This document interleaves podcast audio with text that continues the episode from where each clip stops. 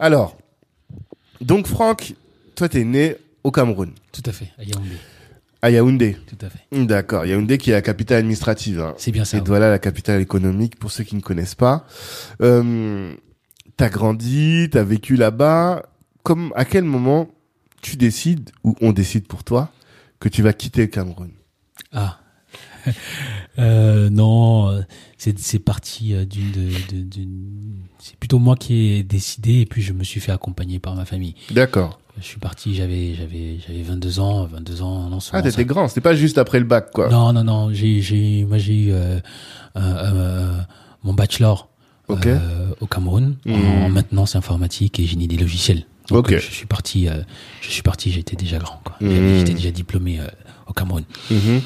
Euh, non, donc ma, ma, ma dernière année, euh, ma dernière année d'études, ma dernière, année de, de, de, de bachelor, euh, j'ai, j'ai dit que je, je nourrissais un projet de partir parce que euh, à l'époque, comme quoi les rêves changent, hein, la vie Mhm. évolue. Mon rêve c'était d'être ingénieur réseau et télécom. Ce que tu as été. Oui, Tu as atteint ton rêve. C'était mon rêve. Je voyais ça comme euh, quelque chose de.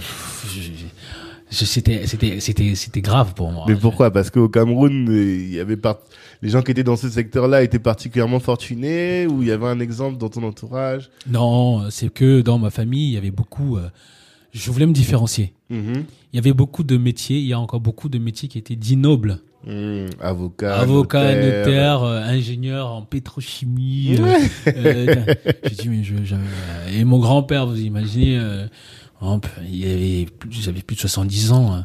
C'était une encyclopédie vivante. Ouais, Quand- tu disais qu'il était prof euh, Ouais, en France. C'est ça. Mm. il- il- C'était difficile de se démarquer à la maison. Ouais. Et il se trouve que j'avais découvert le numérique euh, au Cameroun. Alors, moi, je faisais troisième euh, et je, suis- je suis rentré dedans. Mhm. Euh, et du coup, j'en je suis tombé amoureux et je passais Mhm. mes, nuits dedans.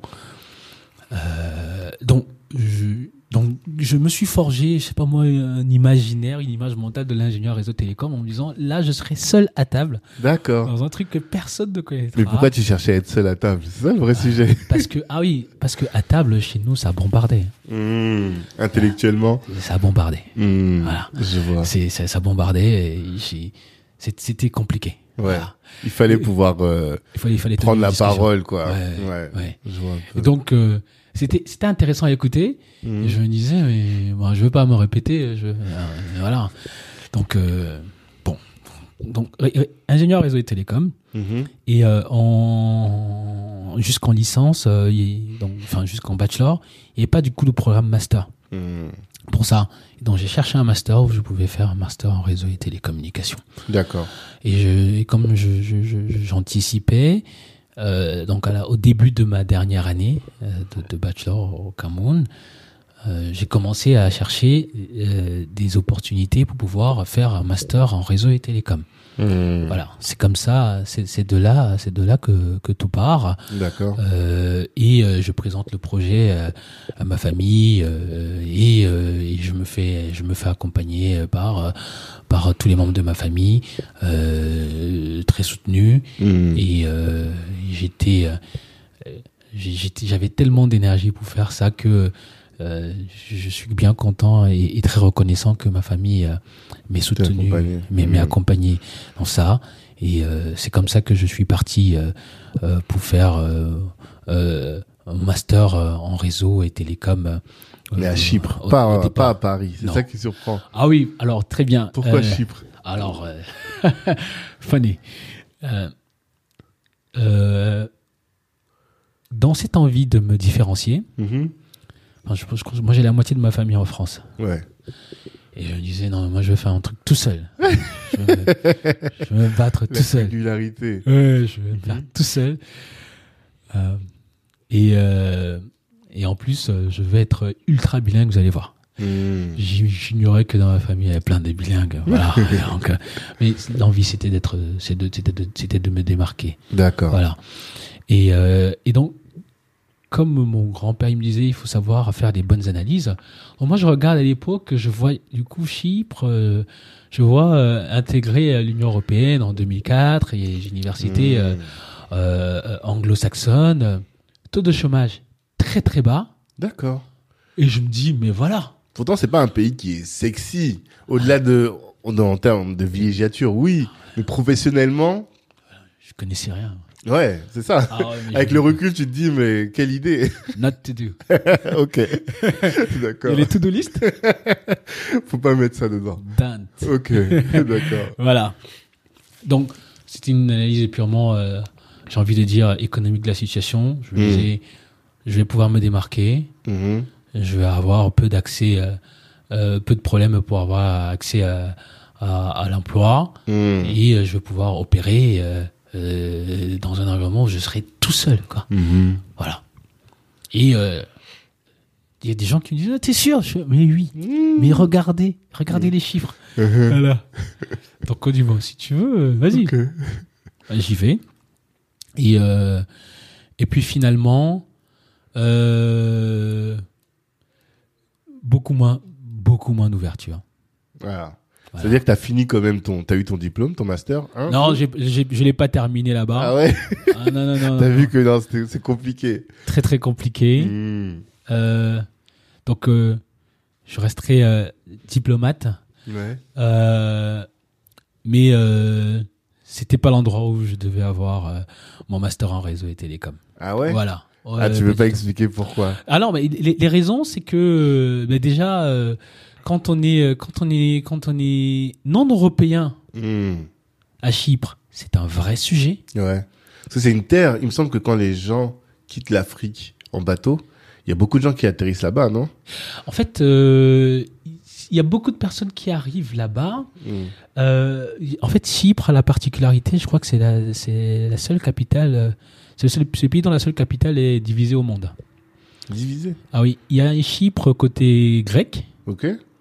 Qui est donc dans l'Union européenne. Mhm.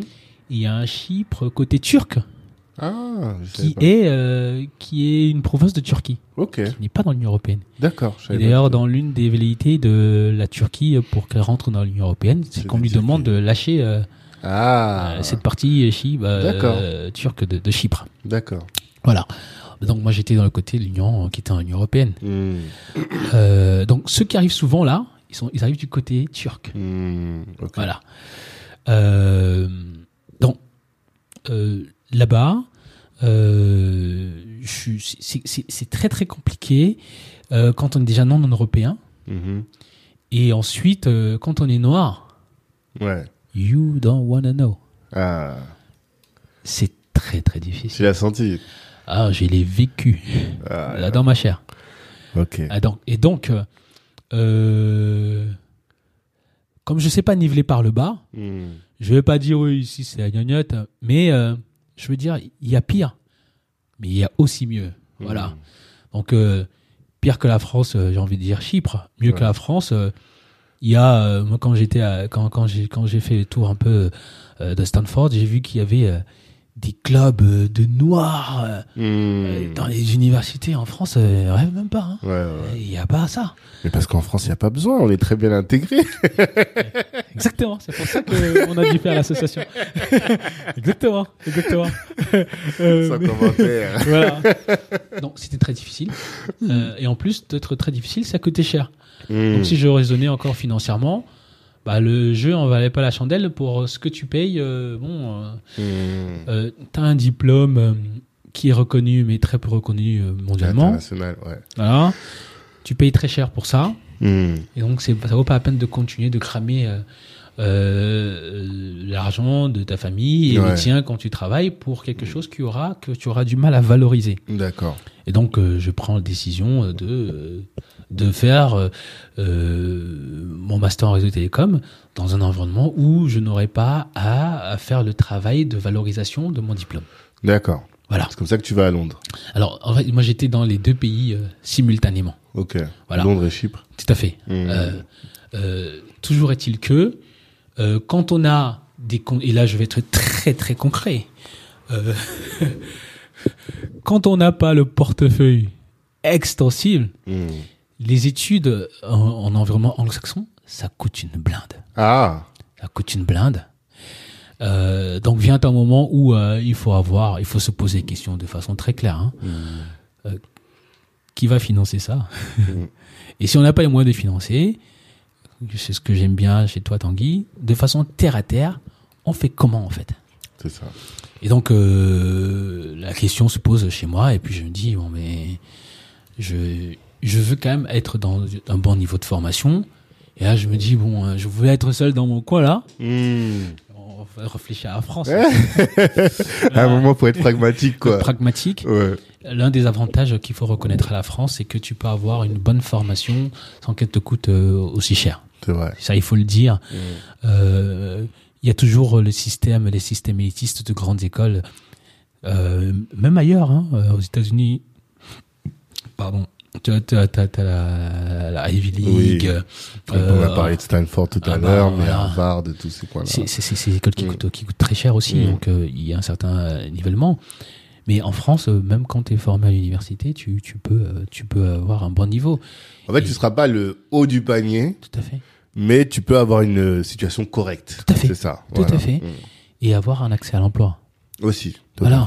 totalement. Euh, et même quand tu es en grande école, Mhm. en France, tu euh, tu payes pas le même prix que quand tu es Oui. à Oxford. euh, Non, euh, totalement.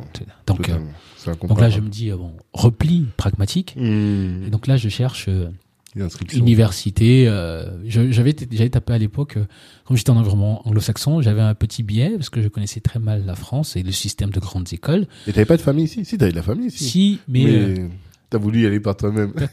je commence à cerner le personnage. c'est aussi pour ça que j'évite que les gens fassent la même chose que moi parce Ouais. que ça a beaucoup d'erreurs. Voilà. Euh, ça peut être louable, mais il y a des écueils qu'il faut pouvoir éviter. Hmm. Donc moi, je cherche, euh, dans, l'univers anglo-saxon, euh, les universités sont très très bien cotées. Hmm. Donc moi, je cherche les meilleures universités en France euh, et je regarde euh, classement Shanghai et puis je vois euh, université Pierre et Marie Curie. Aujourd'hui, Mhm. c'est Sorbonne Université. Ouais. J'ai Euh, découvert ça récemment. Et euh, donc je postule. Mhm. Euh, je, suis- je, je suis je suis accepté et euh, et voilà. C'est comme ça que t'as atterri en France. c'est là que je je, je, je, je- je suis je suis j'ai atterri en France et là du coup j'ai continué mon master. euh, en tout cas, j'ai recommencé mon master Hmm. en, en, en réseau et télécommunications. Et, et en étant en France, je découvre le système de grandes écoles. Voilà. Hmm. Et, et comme euh, je visais, euh, enfin, je, je visais l'excellence, Mhm. euh, j'ai, je me suis inscrit à la fois aussi en, en grande école à, à Mhm. Paris Tech, à Paris Tech Télécom. Mhm. Et euh, comme l'équation financière, c'est une équation quand même qu'il faut résoudre, j'ai trouvé une solution à travers la formation en alternance. D'accord. Voilà. Et euh, donc, l'alternance m'a donné l'occasion euh, de pouvoir faire euh, de grande école et puis euh, et de pouvoir euh, m'insérer sur euh, Le marché, Le- du le marché de travail plus l'emploi. facilement. Voilà. Et c'est ça qu'apporte la grande école finalement. C'est une insertion plus facile. ouais Ouais. ouais Euh, l'université euh, euh, bon moi j'ai fait les deux hein Mhm. du coup j'ai fait grande j'ai fait grande école en, uni- en, en, en, en, en université enfin, en, premier bac plus 5 Mhm. Mais quand j'ai fait mon executive MBA c'était aussi dans une grande école Ouais. euh, donc donc j'ai C'était fait les deux C'était les decks les... c'était l'institut Mines Télécom Ah, Mine Télécom, ok. Voilà. Et, euh, et, euh, et, et- et, euh, la différence, c'est vraiment que euh, l'accès au réseau, il n'est pas le même. Mhm. Voilà. Euh, la qualité des intervenants, c'est pas du tout la même chose. Ouais. Et euh, quand euh, c'est pas la même chose d'avoir, euh, par exemple, un Tanguy Hmm. qui vient te parler de la réalité du terrain pour te donner des, pour ouvrir euh, euh, tes chakras, on va dire ça, Mhm. et qui sait t'orienter. Euh, plutôt que, sans, sans vouloir être péjoratif, quelqu'un qui est un doctorant et qui a beaucoup de connaissances de la théorie, comment ça Mmh. devrait être, Mhm. et qui va te donner les éléments théoriques. Ouais. Souvent dans les grandes écoles, on prend des professionnels. Ouais. Dans les grandes écoles, on prend des professionnels du métier qui sont en pratique, Mhm. qui te donnent la réalité du terrain. Mhm. Et donc ça, ça fait très vite que tu sais, euh, si un, un professionnel aujourd'hui, il sait que on est en train de travailler sur euh, telle ou telle technologie, mais il te, il te parle pas d'une technologie qui fonctionnait bien il y a 15 ans. Mmh. Et donc, toi, en tant qu'étudiant, tu te projettes directement, Tout de suite. tout de suite. Ça, c'est un des apports, de, des différences entre école euh, et université. Mmh. Euh, la différence de moyens fait aussi que euh, l'organisation est différente. La notion d'organisation en réseau euh, dans une grande école, j'ai envie de dire, euh, c'est par défaut. Euh, en anglais, le bon terme, c'est by design, c'est conçu comme ça. À l'école, à l'université, il faut le faire soi-même. Mmh. Donc quand tu n'as pas, quand tu n'en as pas les codes, tu fais un peu moins bien. Mmh. Et euh, comme le disait Bourdieu, reproduction sociale oblige. Euh, en, en école, bah, tu retrouves souvent euh, Ouais. euh, des gens euh, qui ont plus d'ouverture euh, euh, que en université. Mmh. C'est dommage, Mmh. mais c'est une réalité. Donc, m'étant euh, plus ou moins familiarisé avec ça, dans la société française, je me dis il faut que j'aille en grande école parce Mm. que euh, c'est ma porte, c'est une de mes portes Oui, mais- de sortie. Alors, on en vient finalement à diversité alternative parce que où est-ce que tu as eu l'information, tu vois, de dire grande école, c'est indispensable? Ok. Euh, où est-ce que j'ai eu l'information? C'est à l'université avec mes camarades de, de, de, de- de l'université. D'accord Donc qui eux sont euh, ils sont ils, ils y étaient depuis euh, tout le temps. Mhm. Moi j'arrive en quatrième année, Ouais. donc eux ils y sont depuis la première année. Et euh, donc moi j'arrive en me disant je suis dans une grande université. Et Oui. ils me disent mais il y a mieux. hein. Ah, Je fais ça comment? Mais regardez classement Shanghai on est number one. Il faut, Mhm. euh, on est number, enfin number one en France. Je ouais. fais oui mais que en maths. Hein. Ah, Je lui dis ah oui c'est vrai. Et du coup euh, en réseau et télécom ah non il y a meilleur que nous. Hein. Hmm. Il y a des grandes écoles, et donc je découvre le terme. Ok. Je me dis, mais c'est quoi ça, grande école? Hmm. Et donc je comprends que l'équivalent de grande université en Angleterre, anglo-saxon, c'est les grandes écoles en France. Ah, ok. Oui, je vois ce que tu veux dire. J'ai fait, ah, d'accord. Il y avait autre chose. Euh, je je dis, ok. Du coup, euh, je commence à, me, à chercher comment est-ce qu'on rentre dans, dans une grande école, et dans une grande école. Et je regarde les prix, je fais, ah, mais moi, j'ai pas cet argent. Hein. Voilà. Et Oui, je me demande comment est-ce que je vais faire. Et là, je vois que euh, il y a, euh, il y a l'alternance. euh, et donc, euh, c'est comme ça que je rentre. D'accord. Mais pour diversité alternative, c'est une expérience que j'ai vécue en université. Non, oui, en université, euh, qui était, euh, mais qui, qui, qui, qui- d'ailleurs non, c'était en, c'était en, en grande école parce qu'en fait j'ai fait les deux. Mhm. Donc j'ai fait à la fois les mêmes années Hmm. la grande école et l'université en même temps. Mhm. Donc c'était la deuxième année euh, en France où où je me retrouve dans une situation où je dois aller à l'hôpital.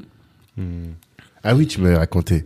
Alors attends, avant d'a- d'aller là-dessus, fine. parce que sinon je vais oublier, ok. t'as dit quelque chose tout à l'heure. T'as dit que t'es venu tard Oui. euh, en France. Et euh, j'ai parlé avec Zina Oui. la semaine dernière, Oui. qui était euh, l'ancienne présidente, enfin qui a été présidente après toi de Diversité Alternative. Et elle aussi, elle m'a dit ça. Elle m'a dit qu'elle est venue après un bachelor. Et euh, mon père, qui est ici, qu'on- que t'as rencontré, lui aussi, il est venu.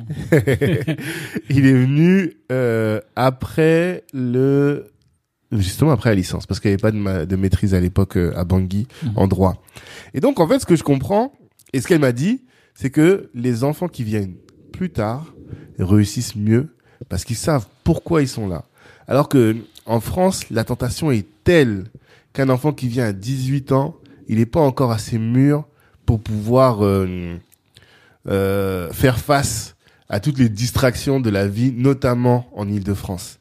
Et ça nous pose question parce que bon, moi je dis toujours il faut que mon enfant aille à Harvard, il faut qu'il aille à Harvard, mais est-ce qu'il y va à 18 ans? Est-ce que c'est des questions qu'on se pose Donc là, toi qui as cette expérience, et j'imagine que tu en as parlé avec d'autres parce que vous deux vous êtes dans la même situation, ça veut dire que vous avez eu à discuter du sujet. Tout à fait. Qu'est-ce que tu peux donner comme conseil et quel est ton retour d'expérience sur le sujet? Je pense que mon c'est pas une question d'âge. C'est vrai que je suis venu euh, tard. Enfin, je sais pas, je dirais pas tard. Je suis venu, j'étais déjà âgé. Ça a de gros avantages. hein. Ouais. Euh, et euh, et il y a des inconvénients. Ah, Ouais, ouais, il y a des inconvénients. Mais l'avantage majeur, Mhm. c'est qu'on n'a pas grandi en étant une minorité. Alors ça, tous les gens qui ont grandi en Afrique me disent ça. Ça, Hmm. ça fait tout. Ouais. Euh, j'ai découvert par mes lectures qu'il y a quelque chose qu'on appelle l'impuissance apprise. L'impuissance apprise, euh, c'est un truc assez simple. Mhm. Euh, à force de, de te faire comprendre que, en- en- à force de te mettre dans des situations où tu n'arrives pas à résoudre un problème, Mhm. tu finis par te dire que bah, c'est des problèmes que tu peux pas résoudre en fait. Hmm. Et donc tu te sens impuissant. Mhm. Et euh, pour tous ceux qui peuvent aller regarder des expériences sociales pour, pour, tes- pour, pour les auditeurs, impuissance apprise, en trois minutes, on te déconstruit, euh, on te déconstruit des gens. hein. Euh, comme euh, je sais que ça peut, être- ça peut t'intéresser, il y a des anecdotes où euh, dans une salle de classe, euh, on, on donne des anagrammes Mhm. à trois groupes d'étudiants qui sont sur trois rangées différentes. À deux groupes, on donne des anagrammes qui sont résolvables. Hmm. Et au dernier, on donne un anagramme qui pas n'est pas résolvable. Mhm. Donc on, on donne premier groupe d'anagrammes qui résout les deux, les deux rangées qui ont les anagrammes résolvables, il lève les bras. Ceux qui sont à la, à la- la rangée avec un anagramme qui, qui n'est pas résolvable, il dit euh, on n'arrive pas. Deuxième fois, il arrive toujours. Ceux de la, de la dernière rangée n'y arrivent pas. Le troisième anagramme, Qui lui, cette fois-ci, est résolvable. ils Ils ils y n'essayent arrivent même pas. pas. Il Ah, ils essaye- essaient même pas. Ils se disent on peut pas en fait. Ah. Parce qu'à côté d'eux, ils voient des gens qui n'arrêtent pas de, de dire on arrive, on arrive, on arrive. Hmm. Il y a quand même deux personnes qui, qui disent ah oui, euh, Ouais. en si peu de temps, on dit, on, on- on donne aux gens un message de bah vous pouvez pas faire ça. Hmm. Donc tu te dis bah non on peut pas. Et la troisième fois, qu'est-ce qu'est-ce- qu'est-ce qui se passe Tanguy, c'est que les gens ils n'essayent plus. Ouais. Totalement. Donc quand tu as grandi dans un environnement où tu sais que vous n'avez pas accès à un certain nombre de choses, Hmm. tu vas plus les chercher. hein. Je te parle d'une expérience qu'on qu'on fait dans une salle de classe en quelques minutes. Hmm. Moi, j'arrive à 22 ans. Imagine des gens qui rentrent au bac. Ils ont vécu 18 ans comme ça dans leur environnement, à voir des gens qui ont essayé, qui n'ont pas réussi. Hmm. Ils se disent, ah, oh, même pas la peine, on n'essaye pas. Hmm. Le fait qu'on n'ait pas grandi dans une minorité et qu'on ait grandi à côté de personnes, je te disais, euh, chez nous, à la famille, euh, euh, à table, c'était chaud. Hmm. Donc tu te dis, non mais... Être noir, c'est pas un, un synonyme d'échec. C'est pas synonyme d'incapacité, d'impuissance. Parce que tu vois plein de noirs autour de toi qui sont capables. ouais, et qui Ça, sont, et qui sont lourds. Ouais. Qui sont lourds. D'autant plus que tu connais pas très bien le monde d'ailleurs. C'est ça. Donc tu te dis en fait, euh, non, oui, on, Ouais, peut, le- on peut le ouais. faire. On peut le faire. Donc, Et ça, tu l'expliques. Excuse-moi, je t'interromps, mais Mhm. parce que ça fait le lien avec la discussion qu'on avait aussi en off. Oui. Et de Amandine, que je salue, qui me disait qu'elle trouve que les gens qui viennent d'Afrique sont plus ambitieux et peut-être même réussissent mieux que ceux qui ont grandi en Occident, alors que nous, on a tous les codes de ce pays. Tu penses que c'est un des, une des explications? Je pense vraiment pas qu'ils réussissent mieux, mais je pense que c'est une explication. tu penses pas qu'ils réussissent mieux non non, non, non, non, non, non, non, du tout. Euh, non. Oui, oui, je te le dis, hein, je te le dis. Euh, en proportion, tu ne penses pas euh, Je, n'ai pas exact parce que j'ai une culture, enfin, je suis de culture scientifique. Comme j'ai ouais. pas les chiffres, je ne peux pas te dire de façon exacte. Ouais, ouais, mais ça, c'est ce que je pensais avant. Tu hmm. m'aurais pris il y a 5 ans, je t'aurais dit, mais oui, mais évidemment. Ah ouais Ah oui. Qu'est-ce que je remarque Ouais. C'est que de plus en plus, Mhm. euh, je te prends l'exemple de, de Christelle à qui je fais un coucou. Ouais. Il y a beaucoup de Christelle. hein. Ah, donc. Christelle, on a beaucoup parlé de toi aujourd'hui, Christelle, hein mais tu es la pièce maîtresse. Christelle qui a grandi en France, c'est ça, et qui fait une belle carrière et qui accompagne aussi les, les autres avec My Own Bigger Picture, Tout à fait. qui accompagne aussi les, les gens à rentrer dans l'emploi et à se à développer.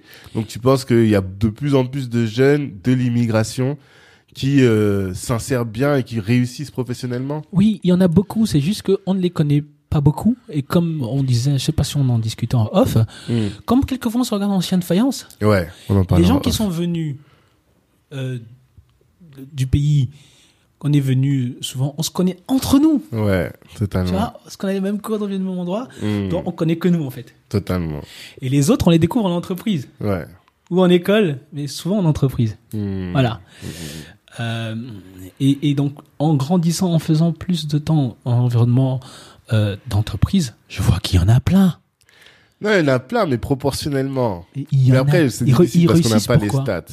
Parce que Mm. pourquoi, pourquoi ils réussissent bien Euh, Parce que on- je pense que c'est une erreur de penser que euh, on, a beaucoup de niaque. Ça, Ouais. C'est sûr. Totalement. On n'a pas les codes. Tu comprends? Oui, ça c'est vrai. Ça joue. et, et les autres, On les code. ils ont les codes. Totalement. Tu sais le truc, euh, j'arrive dans une entreprise. Mm. euh, je, je, je, j'essaye de, de détecter euh, qui sont mes pairs. Mhm. Et je leur propose un café Mm. que je paye. Mm. Bah, nous, on fait 5 ans pour les avoir. Et tu penses, comprends. oui, parce que, alors, ça c'est intéressant en fait ce que tu dis. Ce que tu dis, c'est que pour réussir en organisation, il faut avoir des soft skills. C'est ça en réalité. Tout à fait. Alors que l'école t'apprend essentiellement, pas que, mais des hard skills. Tout à fait. Et donc, les, quelqu'un qui a grandi en, bah, dans un environnement, on parle d'Occident parce que c'est notre sujet, mais pas forcément. Donc, il acquiert, au-delà des hard skills, il va acquérir les soft skills qui lui permettront finalement d'avoir une ascension plus rapide dans l'organisation. C'est ça. Oui, c'est ce que, c'est ce que je constate. C'est que, Ouais, en proportion, Hmm, même si on est minoritaire, ouais. il y a plus d'eux que de nous. Euh, Parce qu'ils savent détecter que non, mais on- lui, on, on il est plus capé que moi. ouais. Et euh, je vais lui proposer à dîner et c'est moi qui vais payer. Ouais, ouais, ouais. You know? Et nous, on va se dire, non mais, moi je suis un ingénieur, je suis un tueur. Tout ce qui m'intéresse, c'est de montrer comment je suis très bon en ingénierie. Le syndrome du bon élève, quoi. Exactement. Hmm, hmm, Et les autres, ils savent que, ah, non, non, non, non, non, non. En prépa, ils ont vu ça. Ouais. À l'école, ils ont vu ça. Dès que ils, savent mieux faire, tu sais, on, on parle de trois dimensions le savoir-faire, le savoir-être et le faire savoir. Uh-huh. Enfin, le faire savoir, t'es un maître, Tanguy. Ouais. Euh, mais, mais souvent, on reste sur le savoir-faire. Hmm, Je suis un bon ingénieur, je fais des solutions, ça claque. hmm, Voilà. Les autres, ils disent, Hmm, c'est Tanguy qui compte ici. Hein. hmm, Bonjour, Tanguy. Tu veux un café, Tanguy. On dîne ensemble On déjeune ensemble Ben, Le temps que nous on fasse ça, ça fait 5 ans. Ouais. Les autres, ils ont déjà. Ouais, non, ils, sont montés dans les strates. c'est un bon argument que tu donnes. Et qu'est-ce qui se passe. Tanguy? C'est que leurs enfants, ils ont les codes. Hmm, Ils ont les codes. mhm. Nous, je te prends un exemple. On arrive, j'ai j'ai 22 ans, le temps d'apprendre, de connaître un peu les codes, un peu, hein, Hmm, et de faire diversité alternative. Tu vois, c'est- c'est- ça, ça te prend combien de temps, Tanguy? Hmm. Euh, Moi, j'ai, ça fait deux semaines qu'on s'est vu. Ça me prend, ça m'a pris combien de vie, combien de temps dans ma vie pour connaître un Tanguy? Tu comprends? Ouais. T'appelles Christelle ta petite sœur. Mhm. That means a lot. Hmm. Vous connaissez depuis un certain temps. Pas très longtemps, mais oui, on se Non, mais- connaît. non, Hmm. mais- mais, oui, oui, je vois ce que tu veux dire. vois, et donc, euh, c'est aussi pour ça que je, c'est l'une des raisons pour lesquelles je dis, il faut qu'on apporte des solutions Hmm, à ces problèmes-là, Totalement. parce que ça a un coût. et Je le dis comme ça, ça a un coût financier qui est non négligeable. C'est-à-dire que toi, tu as un savoir-faire qui peut se vendre hors de l'entreprise. Pourquoi tu crées pas ta boîte? Mhm. Mais quand tu vas créer ta boîte, est-ce que tu connais un expert comptable? Est-ce que tu connais le bon juriste? Quand tu as eu tout ton temps voulu te concentrer que sur ton hard skills, vois? Et Quand tu ne connais que ça, euh, tu vas taper sur Google expert comptable. non mais c'est ça, tu sais très bien que c'est C'est ça. ça. Et c'est au petit bonheur la chance, quoi. Voilà. Totalement. Et euh, c'est pas la même expérience de rencontrer, de taper un juriste euh, en France que de de- d'appeler euh, Tanguy. Hmm. Tu vois? Totalement. Parce que dans l'explication, il y a Tanguy qui s'approprie une partie de ton histoire et qui sait que il y a toi, Hmm. Il y a des gens derrière toi, il y a des gens qui vont venir après toi. Donc le niveau de customisation du conseil, il n'est pas du tout le même. Non. Euh, euh, euh, et c'est en, ça que je suis un peu maintenant je suis un peu plus mitigé parce que j'ai constaté que on avait beaucoup de niaque Ouais. et il y avait des éléments de faire savoir qu'on maîtrisait moins qui sont fondamentaux. Hmm. Euh, et, et si tu regardes, si tu sais regarder euh, derrière la dite réussite, parce que on est tellement fiers de ce qu'on a fait là, qu'on en parle comme ça. Mais, mais des, autres, ils sont installés depuis longtemps. Chez eux, c'est naturel. Tu vois Donc, ils en parlent moins que nous, peut-être. Mais, euh, mais en proportion. Ah non, non, non. Euh, si- il- il- en, en tout cas, moi, j'en vois de plus en plus.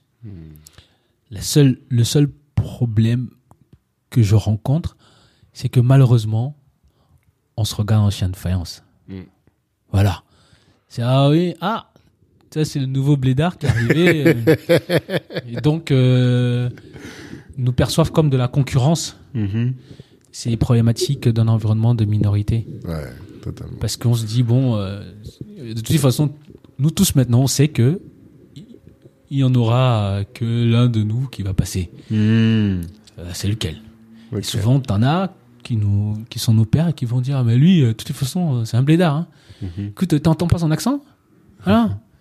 Hmm. Et, et, euh, on se met en opposition de, Mhm. de, de façon, de, façon, de façon inutile. Euh, donc, la niaque, C'est ça.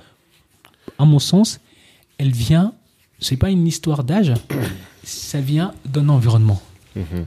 Ce que j'ai aussi constaté, que ceux qui venaient d'ici, Mhm. quand on a fini de briser, quand on a brisé la barrière, Mhm. merci.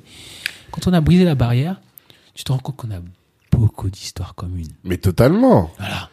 Ça, moi, c'est ma plus grande euh, conviction. Ah, voilà, Mm. C'est les parents qui cravachent pour que les gens arrivent là. Et donc, quand tu tombes sur ces enfants-là, qui ont la bonne conscience Mm. que leurs, leurs parents ont tout donné, ah, mais Tanguy dans la niaque, hein. Mm. Ah, ouais, ouais, ouais. Et là, Ah, tu, et donc, tu dis, ah ouais, ça, du coup, ça fait plaisir. Euh, mais, euh, c'est pas, je, je pense pas que, enfin, euh, on, on- on fait, on, on- fait, on est, on a peut-être beaucoup plus de fierté parce que c'est beaucoup plus difficile, Mm. mais euh, quand même, de ce que je constate, euh, ils ont, euh, ils ont un, un plus grand capital social, C'est ça, en fait. voilà. C'est ça. Ils ont un plus grand capital culturel, Mhm. et donc, simplement, si je prends un exemple très concret, quand on veut passer un entretien, euh, le fait qu'ils soient coachés par un grand frère ou une grande sœur plus facilement que nous-mêmes, Mm. euh, fait que ils savent un peu plus s'en sortir. Tu vois Mm. Voilà. Donc, quand on commence à monter dans les strates, on les voit plus. Ouais. Voilà. Je comprends. C'est- là mon propos. Mm, mm, mm. C'est là mon propos. Donc, on est très, on est très nombreux en entry level, en début, en milieu de carrière. Dès qu'on monte, on est, on est beaucoup moins. Mm. Ou en tout cas, on met moins de temps à monter. Enfin, vous mettez les personnes Oui, qui ont on- grandi en, en Afrique, On met plus de temps à monter. plus de temps à monter. Ah oui, oui, oui. Seulement parce qu'ils ont moins de capital social. Moins de capital social, Mm. moins de capital euh, culturel. Ouais. Je- oui, effectivement, Voilà. ça va ensemble. C'est sans ces deux-là. Mm. Voilà. On- c'est intéressant. Et, et comme on se regarde aussi en chien de faïence, il me Mhm. dit, euh, Ah, lui, il nous traite de blédard. Mm. Du coup, c'est pas lui qu'on va demander de l'aide, et puis il risque de nous torpiller. Totalement. Ah, Il faut aussi avoir, euh, il faut avoir les codes pour savoir identifier. Enfin, tout le monde n'est pas gentil. Hein. Ouais. C'est vrai que depuis tout à l'heure, on est là, on fait les gentils entre nous. Non, ouais. Mais ouais, il y a des gens qui voient tout de suite. Parce que ce que tu dis là, quand tu dis que hum, les, euh, on voit l'autre comme un concurrent, ça me surprend parce que moi, c'est vrai que je- là là. mais c'est tout à fait vrai, peut-être. ah ouais, cas, ouais, non, on en voit plein. hein. Hmm. Si je prends l'exemple de, de cabinet euh, de conseil, Ouais. euh, la structure est malheureusement pyramidale. Mhm. Donc plus tu montes, plus ça s'effrite. Ouais, totalement. Donc euh, quelle que soit euh, la communauté d'où tu viens, ça s'effrite. Donc il faut moins de personnes. Donc euh, il y a des gens qui vont dire, euh, bah écoute, tu vois, comme ils savent que le faire savoir, c'est très important. mhm. Bah, dès qu'ils ils ont un petit résultat, pouh, Hmm. ils vont dire ça à tel ou tel ou tel. Et toi, tu, toi, tu restes là, tu vas attendre que tes résultats parlent pour toi. Tu vois Ouais, voilà. Et puis, euh, souvent, euh, bah, comme c'est pas simple de séparer le bon grain de l'ivraie, euh, tu te rends compte que en, en parlant de, de ces résultats, Mhm. Il a aussi mis euh, beaucoup d'ombre sur toi en disant, euh, ben regarde, par rapport à l'autre, Ah. voilà, je m'entends bien avec lui, je sais faire, Hmm, hmm. euh, je sais établir un type de relation. je m'intègre bien dans les Je équipes, je manage équipes. mieux. Parce que c'est vrai que le management, c'est pas que du, du hard skill au sens strict. Si t'as la science même du, manage, du manager, mais que t'as pas l'entre-soi, t'as pas le, la facilité à l'idée, bah effectivement, tu pourras pas être un bon manager. Tu peux pas. Euh, management euh, et même le, le- le leadership, euh, c'est beaucoup de. Alors, je dirais soft skills entre parenthèses, parce que sur les soft skills, il y a des discussions. Les soft skills d'un domaine sont les hard skills d'un autre. C'est intéressant.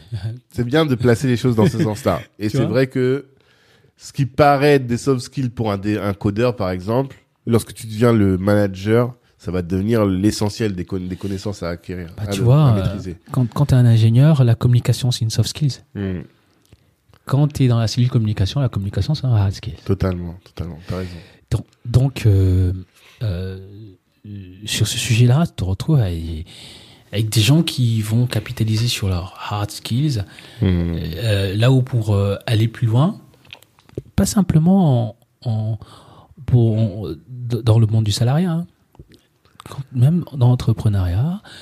euh, ce que je, d'ailleurs, c'est comme ça que je le présente souvent. Je dis que un salarié, c'est un entrepreneur qui a le défaut de n'avoir qu'un seul client, son employeur. Oui. Donc tu dois savoir vendre ton produit. Hmm. Tu as un produit. Mm. Euh, en tout cas, tu, tu, tu viens avec quelque chose. Si tu travailles dans une entreprise, l'entreprise, elle fait de l'argent. Hmm. Donc quelle est la valeur que tu apportes et, et comment est-ce que tu fais pour ne pas être une commodité? Hmm. Voilà. Euh, euh, tu as parlé de quelque chose dans le. Dans, maintenant, je, je suis abonné à tes, à tes podcasts. hein. Quand on a un Tetris, euh, Ouais. tu vois, tu te moules et puis après tu t'effaces, Tu disparais. tu disparais. Hmm. Bah, comment faire pour ne pas disparaître? Totalement. Voilà.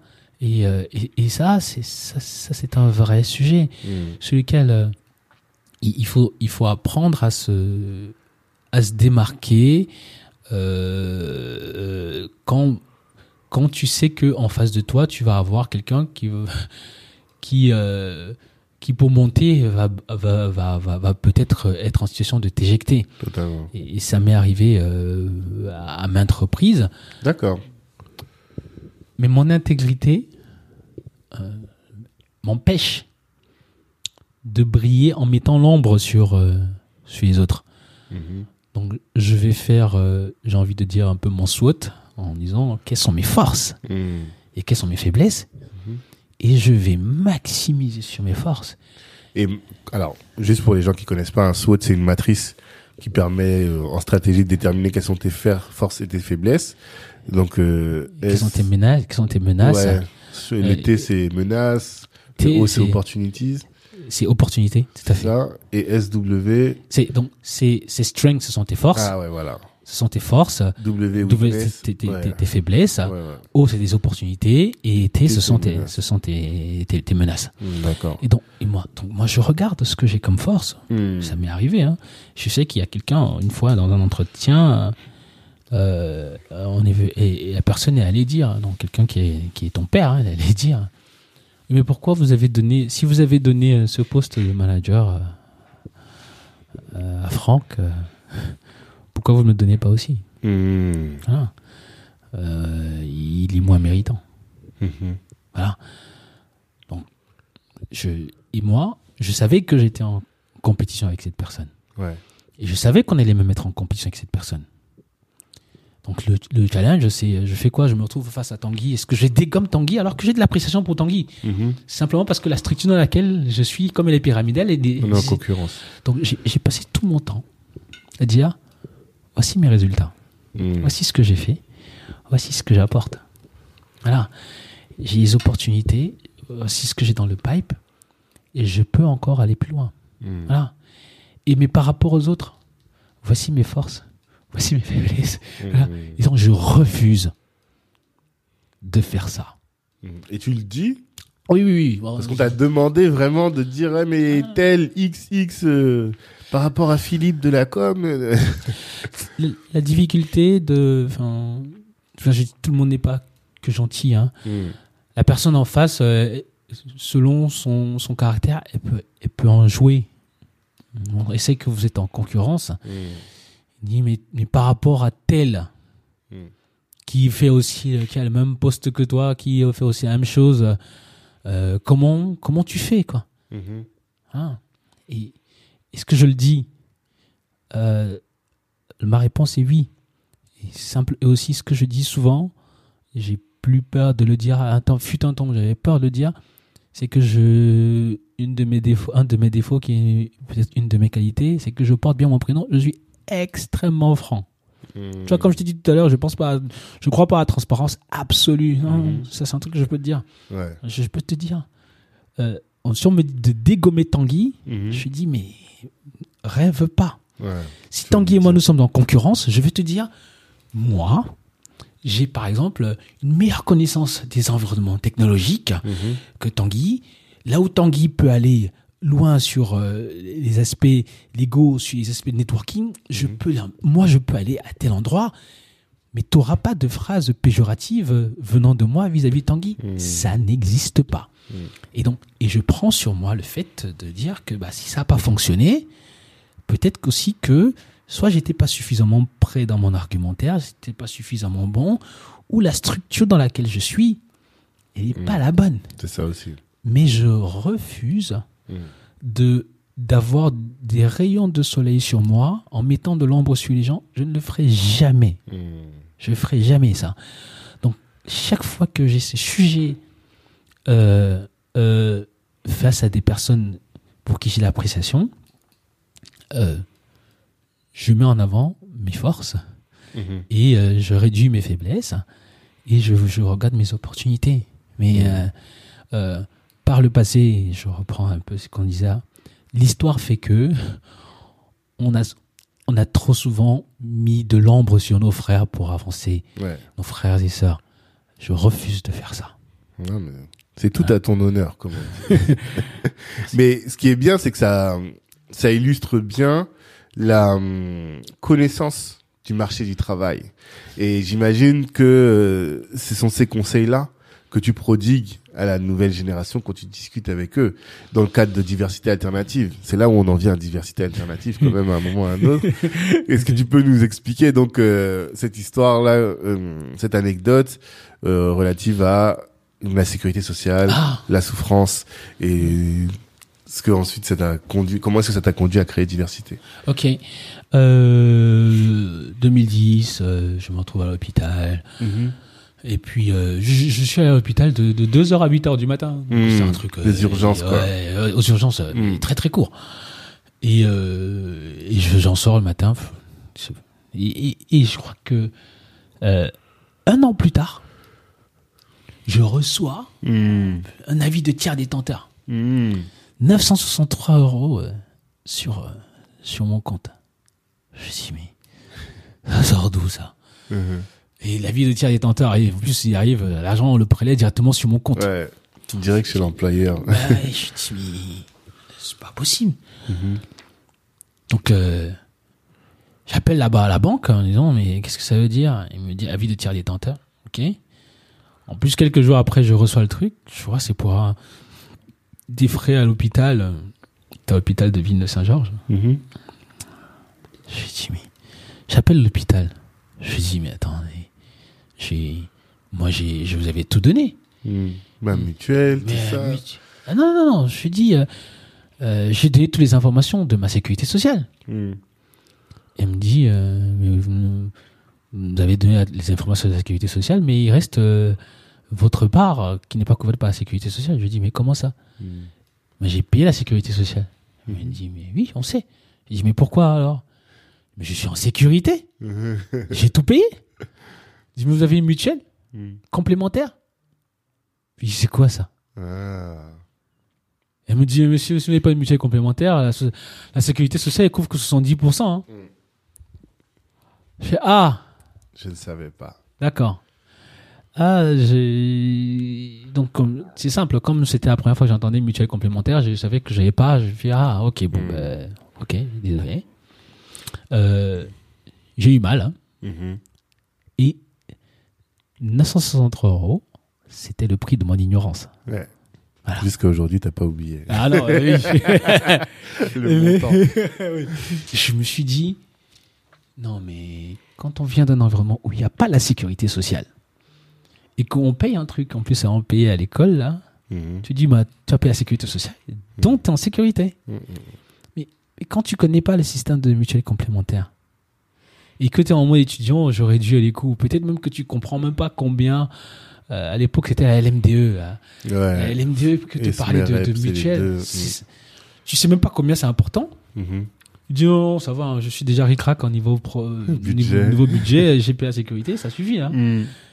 Euh, donc tu prends pas. Et je me dis, mais tu vois, je t'ai parlé de mon grand-père qui était à Sorbonne 71. Je dis, mais depuis tout ce temps que les gens viennent ici, là, Mhm. on- comment nous on sait pas qu'il faut ça et que c'est important? Mm. Et j'avais déjà eu euh, une pareille une expérience un peu similaire pour faire euh, mon alternance. Mhm. Ça a été très difficile. J'ai eu ça par un coup de bol, j'ai envie de dire la niaque. Ok. Euh, je, je- j'en reviens, je reviendrai dessus euh, un peu plus tard. Mais je me suis dit, il y a fort, combien de personnes arrivent comme moi et ils savent pas ce que c'est et ça va leur coûter beaucoup d'argent. Donc, alors, alors même que les gens viennent ici depuis les années 60. Mhm. Comment éviter qu'il y ait d'autres 963 euros? Mhm.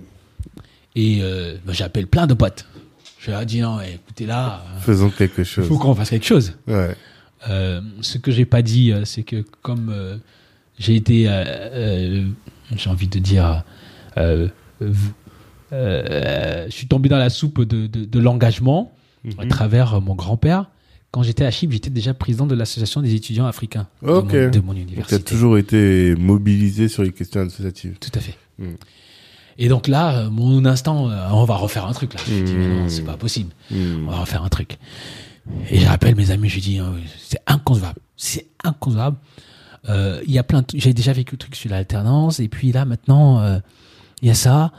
Euh, il faut qu'on fasse quelque chose. On va envoyer aux universités, aux écoles, en, en, en faisant un, document pour dire aux gens, faites ça, et Ah puis oui, c'est vrai. vous, Oui, vous- oui. vous n'allez plus vous retrouver euh, Mm. dans, dans, les, dans les merdes dans lesquelles nous nous sommes trouvés. Euh, ça vous dit pas qu'on fasse une association là? Voilà. Et, euh, et, euh, et avec des amis, euh, on, on se, on se met ensemble. Et à l'époque, euh, on ne s'est pas toujours appelé euh, diversité alternative. À l'époque, euh, quand on a commencé, et mon honnêteté, mon honnêteté intellectuelle m'oblige à le dire, on a commencé en étant Club Efficience Junior. Parce Ah, que, parce que on les a- efficience, vraiment, vous étiez rattaché au club efficience? On est, on était, on n'était pas rattaché administrativement et juridiquement, Ouais. mais on avait, euh, on avait commencé à travailler dans, en- avec euh, des personnes du club efficience. D'accord. Et donc, euh, dans la, donc euh, la première euh, euh, présidente, euh, il s'appelle euh, Solange Siange, Siange, et euh, il- à qui je passe euh, le coucou d'ailleurs. Euh, on a commencé euh, ensemble. Donc, à l'époque, donc j'étais tellement remonté Tanguy parce qu'en plus c'était la période de, de la circulaire Guéant que toutes les personnes comme moi ont connue. Hmm. J'ai dit mais on a trop de coups. Ouais. Alors, il faut expliquer, la circulaire Guéant, Ah ouais. pour la, la régularisation des étudiants étrangers. C'est ça. Mm. Euh, donc on a, euh, les étudiants étrangers euh, euh, ne pouvaient pas renouveler, euh, ne pouvaient pas demander de titre de séjour euh, salarié, sauf si euh, ils étaient dans des, des métiers à tension Mm. et euh, s'ils savaient prouver qu'il n'y avait pas eu des, des Français qui avaient Ouais, été... qui n'avaient euh, pas et- pu avoir le, enfin, oui. C'est ça. Il y a priorité, en tout cas, aux Français. Priorité aux Français Mm. et à certains métiers. Ouais. Voilà. Ouais. Donc, euh, révolté. Mm. J'ai révolté. Je dis, on a, on a, on a- on essuie beaucoup de coups là. Hmm. Et euh, du coup, je me dis, euh, il faut qu'on fasse un truc, il faut qu'on se mette en association. Mais je me dis en même temps, en région parisienne, il y a déjà beaucoup d'associations. Totalement. Est-ce que il vaut, il vaut pas mieux se mettre avec une association qui existe déjà Hmm. euh, plutôt que d'en créer une Hmm. Euh, Et donc, euh, moi, je commence à faire des networking. Euh, et c'est là où je vais à un networking de, de- de- du, Club du- du Efficience. club Efficience. Mais déjà, avec, avec mon groupe d'amis, on se disait, on, on va le faire. Et je dis à mon groupe d'amis, attendez, attendez, juste avant qu'on le fasse, faisons un peu un tour d'horizon. De ce qui se fait. Voilà. Un donc, benchmark, presque. exactement.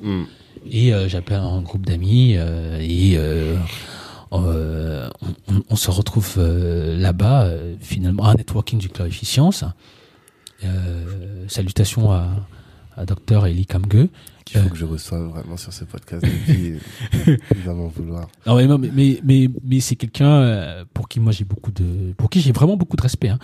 Euh, et c'est important qu'il qu'il le sache. Hmm. Euh, et je, je- il y avait une conférence et puis je, je, je lui tombe dessus. Je lui disais, Ah, ouais, c'est bien de nous dire euh, club de jeunes entreprises, de, de, de, de, cadres supérieurs des entreprises et, et des chefs d'entreprise là, mais nous Hmm. là, on a des problèmes. Mhm. Et la circulaire de Guéant. Vous avez des personnes qui disent, euh, qui, qui euh, là sur le podium, euh, qui sont des chefs de- d'entreprise, qui ont des médias. Mhm. Mais nous, nos voix, on n'en parle pas de nos problèmes sur Mhm. TF1, sur la 2. Il n'y a pas de tribune pour nous. C'est la souffrance. Comment on fait pour qu'il y ait de futurs cadres supérieurs et jeunes- et jeunes, euh, Hmm. chefs d'entreprise? Avec la circulaire Guéant, il y en aura de moins en moins, donc il faut faire quelque chose. Et ce jour-là, après, on se prend, on- après on discute à côté. Et il me dit, bah, on pensait justement à quelque chose et euh, faisons, euh, faisons-le ensemble. Je lui dis, mais moi, je suis prêt à le faire. J'ai j'ai une équipe. Enfin, on est, on est déjà euh, suffisamment suffisant. Il dit, bon, est-ce que tu veux pas qu'on fasse euh, ensemble? J'ai dit oui. Et donc, on travaille avec une présente Solange et on, et on se met ensemble et on fait, on dit bon, on commence comme ça et on va s'appeler Club Efficience Junior. Hmm. Et donc il y a des personnes avec qui j'étais, un groupe d'amis, et euh, des personnes avec qui commençaient à travailler sur le projet. Mm. C'est comme ça que, comme ce que c'est né. Et, euh, et ben finalement, euh, il y a eu des, des divergences. euh, euh, euh, et je, je redis ici, hein, euh, on m'entendra pas dire des, des choses péjoratives euh, en- entre nous. Il y a eu Mhm. trop de ça. Mhm. Mais disons que il y a eu des visions différentes Mhm. qui peuvent être quelque part se rejoindre, hein, mais il y, a eu des, il y a eu des divergences qui font que euh, ce avec quoi, ce par quoi on était porté en venant au départ, euh, cadrait moins, en tout cas à ce moment-là, Hmm. et on, a, et on, on s'est séparés. Hmm. Voilà. Pour moi, sans la moindre animosité. Mhm. Voilà. Et je redis, euh, euh, d'ailleurs, euh, quand j'ai salué ton papa tout à l'heure, je disais c'est des géants. Hmm. En arriver là, non, chapeau, quoi. Chapeau. Mais ça n'empêche pas qu'on puisse avoir des divergences. Totalement. Voilà. Et euh, le fait qu'on ait des, des divergences n'entraîne pas qu'il y a un conflit. Donc il n'y a pas de conflit. Donc on, donc on, on change pour ne pas rentrer dans des considérations. Vous portez un nom, a pas un autre. Hmm. Donc on, s'est renommé. Et, et, euh, et là, on a porté la vision qu'on avait depuis hein, ça, depuis Mhm. longtemps, en disant peut-être que les problématiques qu'on veut adresser là tout de suite, c'est les problématiques qui nous sont chères parce qu'on les a vécues dans nos chairs. Mhm. On a, on a un étudiant qui arrive dont les parents ne sont pas les plus fortunés. Nous, on veut lui dire que s'il fait de l'alternance, c'est une opportunité pour lui et pour ses parents. L'école qui coûte très cher, Mm. ses parents n'auront plus à, à payer cette école. Cet argent va peut-être euh, euh, aider ses parents ou ses petits frères. Mhm. Il va avoir un revenu et il va pouvoir être autonome plus vite. Donc, nous, on veut faire un document où on va donner toutes les astuces, tous les bons plans pour réussir son intégration, là où on a eu plein d'écueils. Ouais. Voilà. Et on a apporté ça. Et euh, euh, dire aux gens quand vous arrivez, s'il vous plaît, faites la mutuelle complémentaire à la LMDE. Parce que marqué dans ta chair. Ouais, parce que ça va vous coûter 25 euros l'année Mm. à l'époque. Et quand vous les payez pas, euh, faites 963 divisé par 25, vous voyez euh, combien ça vous va coûter de ne pas le faire. Voilà. Donc euh, faites-le. Et donc on a décidé de, de mettre cet ensemble de, de bonnes, de bonnes pratiques pour euh, des personnes qui viennent d'arriver dans un guide qu'on a appelé le guide du bleu. Mm. Pourquoi le guide du bleu? Parce que souvent, euh, chez nous, la personne qui était euh, un nouveau quelque part, on l'appelait un bleu. Mm. Voilà, donc on a dit le guide du bleu, qui est donc le guide du primo arrivant, en tout cas pour à ce moment-là, pour les étudiants primo arrivants en France. D'accord. Et avec le temps, on a découvert que oui, c'était nos histoires, mais dans les primo arrivants, en France, il n'y a pas que les étudiants. Ah, Ah oui. totalement. Euh, totalement. Et mais les on jeunes a- professionnels aussi. il y a les jeunes professionnels, Mm. mais il y a des gens qui arrivent par bateau. Ah, ok. Et Donc, eux euh, aussi, ils ont. C'est leur est destiné Non, mais Hmm. en fait, c'est que quand on, comme on ne présentait ça que comme quelque chose qui sert tous les primos arrivants, Mm. on a découvert que, on, on- en fait, la, la réalité qu'on qu'on décrivait, c'est la réalité des étudiants Ok. primos arrivants. Parce que un étudiant, euh, quand il se projette, il se projette en changement de statut rapidement. Hmm. Mais les jeunes professionnels, ils arrivent avec un statut déjà où ils n'ont pas de Hmm. problème à la. Ouais. Voilà. Donc, donc, mais c'est comme ça que le guide du bleu est né. D'accord. Et, euh, et donc euh, on a on a fait on a fait le on a fait le on avait on a fait un document finalement on s'est assis ensemble on a pris sur notre temps Mhm. et on s'est dit plutôt que de regarder un match de foot samedi chacun de nous va rédiger un paragraphe sur son histoire. Mm. et, euh, et on va mettre ça dans un PDF on a mis dans le PDF et euh, et, l'un d'un de mes voyages euh, lors d'un de mes voyages en, en Inde euh, où il y a il y a un ingénieur tous les tous les 1 mètre carré euh, on, on s'est dit qu'on va faire quelque chose de, de frugal. Mm. comme ce qui nous intéresse c'est de divulguer l'information au plus grand nombre j'ai vu des Indiens qui m'ont dit euh, j'ai demandé mais c'est ce PDF là vous pouvez nous mettre dans une application? Mhm. il me dit oui. Mais il dit, euh, juste une application euh, comme ça où il y a un PDF Je dis oui. Mm. C'est possible? Moins cher? Il me dit oui. Mhm. On a fait ça. Et, et l'objectif, c'était de d'adresser le plus grand nombre de personnes. Parce que quand on donne le guide du bleu à une personne ou à une université, Mhm. on espère que ce soit partagé. Quand on le met dans un Play Store, Mm. on a plus de chances que ce soit partagé. Totalement. quand on le met dans un Play Store de Google, on sait que on adresse plus facilement une cible où il n'y a pas forcément, où tout le monde n'a pas forcément un iPhone. Totalement. Donc on, on se dit, on le fait gratuitement, on le prend sur notre temps, Mhm. Et, euh, et bon, euh, l'objectif c'est de faire en sorte que plus personne, en tout cas le moins de personnes, Mm. euh, soit dans, cette, dans la situation où il manque d'informations. Mhm. Et donc KPI, nombre de téléchargements, Et là, vous en avez combien de téléchargements en tout? Au- Aujourd'hui, euh, on en a 3000 depuis la dernière fois que, que j'ai regardé. D'accord. Et, euh, et euh, il y a d'ailleurs euh, de jeunes étudiants euh, d'une école euh, d'ingénieurs à Rouen qui sont arrivés et qui nous ont fait le même reproche. Mm. Mais votre truc, c'est outdated. Mhm. Votre truc, il est plus à jour. C'est bien hein, ce que vous faites, euh, vous avez fait bien, mais il manque ça. Mm. J'aurais dit euh, pas plus tard qu'hier. Merci les gars. Parce que comme on faisait ça à une certaine une année avec des réalités, les réalités ont évolué. Mm. Peut-être que comme Faut on est, il faut mettre à jour. Mm. Je leur ai demandé est-ce que vous voulez pas participer à ça? Hmm. Et j'ai re- j'ai ressenti en eux la même flamme que j'avais quand moi j'allais agresser euh, euh. Kam-ge. Oui. Et je lui ai dit, non mais venez participer à ça, Hmm. vous voulez coder, venez on le fait. Et donc on est en train de porter ça ensemble pour, pour en faire euh, une mise à jour. Hmm. Voilà.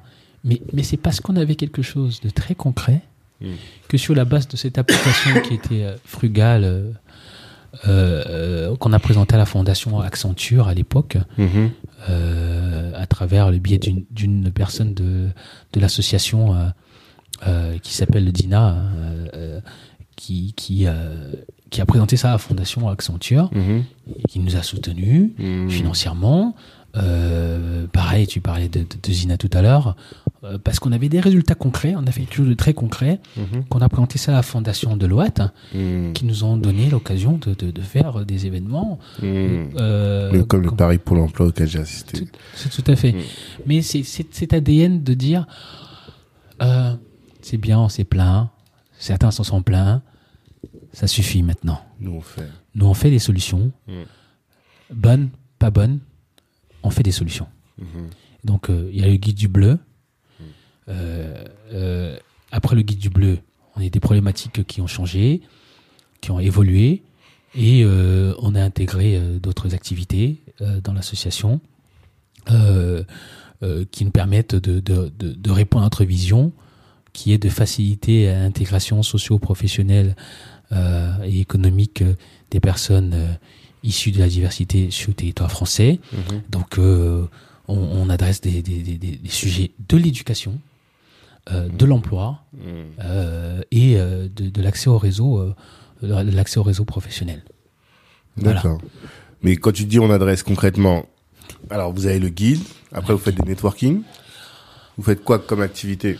On fait pas, on n'a pas d'activité de networking euh, proprement dite ou alors uniquement dédiée au networking. Et euh, peut-être que euh, l'expertise de Tanguy va nous aider.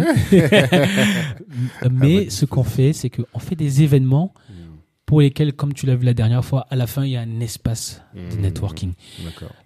Pour euh, l'emploi, sur le plan de l'emploi, on fait donc ce pari pour l'emploi, Mhm. où on fait euh, euh, atelier de CV, lettre de motivation, photographie, photo professionnelle. Mhm. Tu as une vidéo magnifique. euh, Je peux te dire, là, en train de rendre tous les gens fous. Je- tu vois, tu nous apportes quelque chose que nous-mêmes, on n'avait pas. J'avais dit ça à Christelle. J'ai dit, vous avez un vidéaste? Elle m'a dit non. Je dis, ah. Ben, à ce moment-là, je savais pas.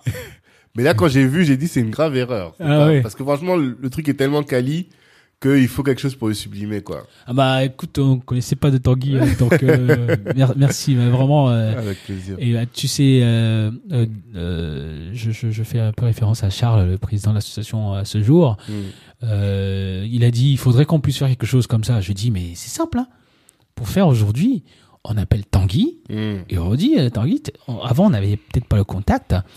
Euh, Il y a quelqu'un chez nous qui, qui, qui est un journaliste qui fait des vidéos. Je lui ai dit, mais si on veut la même chose, Mm. allons voir Tanguy et euh, discutons avec le contact Tanguy. C'est aussi simple que ça. C'est aussi Voilà. simple que ça. Donc, euh, et on, on va voir. Bon, euh, et, donc, ce, ce, ce, ce- su- sur le, le sujet de l'emploi, c'est ça qu'on a comme événement. Sur le sujet de l'insertion socio-économique, on a, on a des événements autour euh, de, de l'immobilier, parce que Mhm. justement, comme je disais, il faut qu'on sente un peu les sujets qui intéressent euh, la cible. Il y a beaucoup de sujets autour de l'immobilier au bout d'un moment, Du patrimoine. du patrimoine Mhm. beaucoup d'entre nous euh, étaient intéressés. Euh, on a fait euh, un, un- un sondage en interne. hein, vous voulez qu'on fasse euh, quoi? Mhm. Et euh, et donc on a on a organisé un événement autour euh, de l'immobilier Mhm. qui est devenu un événement euh, euh, annuel aussi bien que le Paris pour l'emploi Ok. où on fait où euh, alors on- je je dirais pas uniquement l'immobilier mais c'est sur l'éducation financière Mhm. parce qu'on a bien constaté que euh, bah déjà en capital euh, économique on était faible, Mhm. en, en plus capital social euh, et culturel, Mhm. mais euh, comme on, on connaît moins bien le social, le capital, en tout cas on a moins d'armes sur le capital euh, social et culturel, le capital euh, économique on a plus facilement d'armes là-dessus, Mhm. donc on, on y va. Donc on a fait, on a, on a donc un événement autour de l'immobilier qu'on appelle le DIMO, euh, ou Pourquoi dit dit comme diversité. Ah, ok. Voilà, c'est le dit de diversité, euh, diversité alternative. Mhm, Donc le dit IMO, mhm. euh, et euh, donc on, on, on, on, on, on- on- on fait des événements autour euh, de euh, l'inclusion financière, euh, l'éducation financière, euh, euh, comment comment savoir gérer son budget.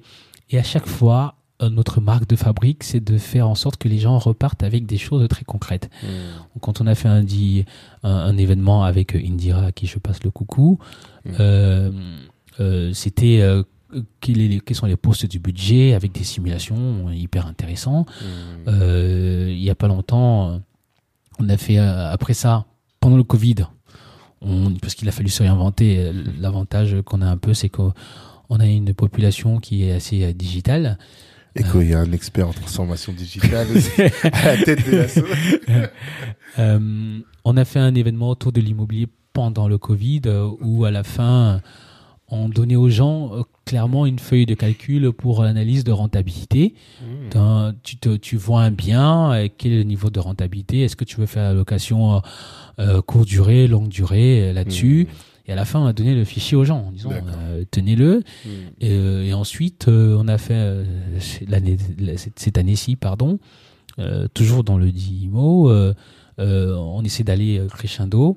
On, on a fait venir des experts, un expert comptable, euh, quelqu'un aussi qui est en gestion de patrimoine, Mhm. qui vient et qui dit bon maintenant, au niveau de la fiscalité, comment ça se passe?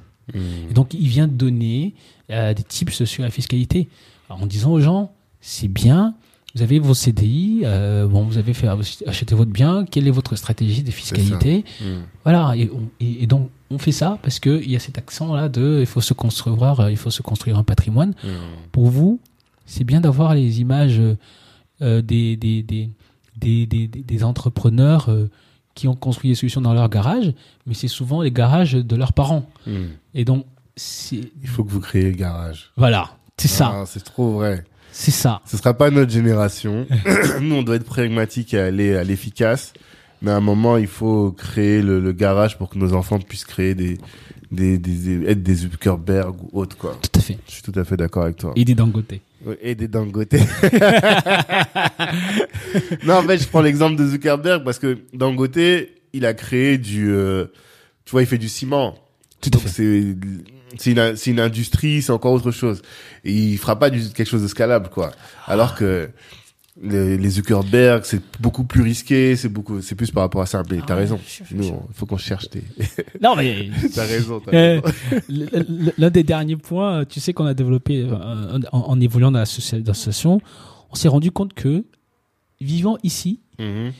euh, euh, pour être bien ancré dans la, dans la société dans laquelle on est, pour ne pas être, pour ne pas être, pour ne pas perdre son identité, euh, comme on venait des systèmes euh, éducatifs qui peuvent être coloniaux, Ouais.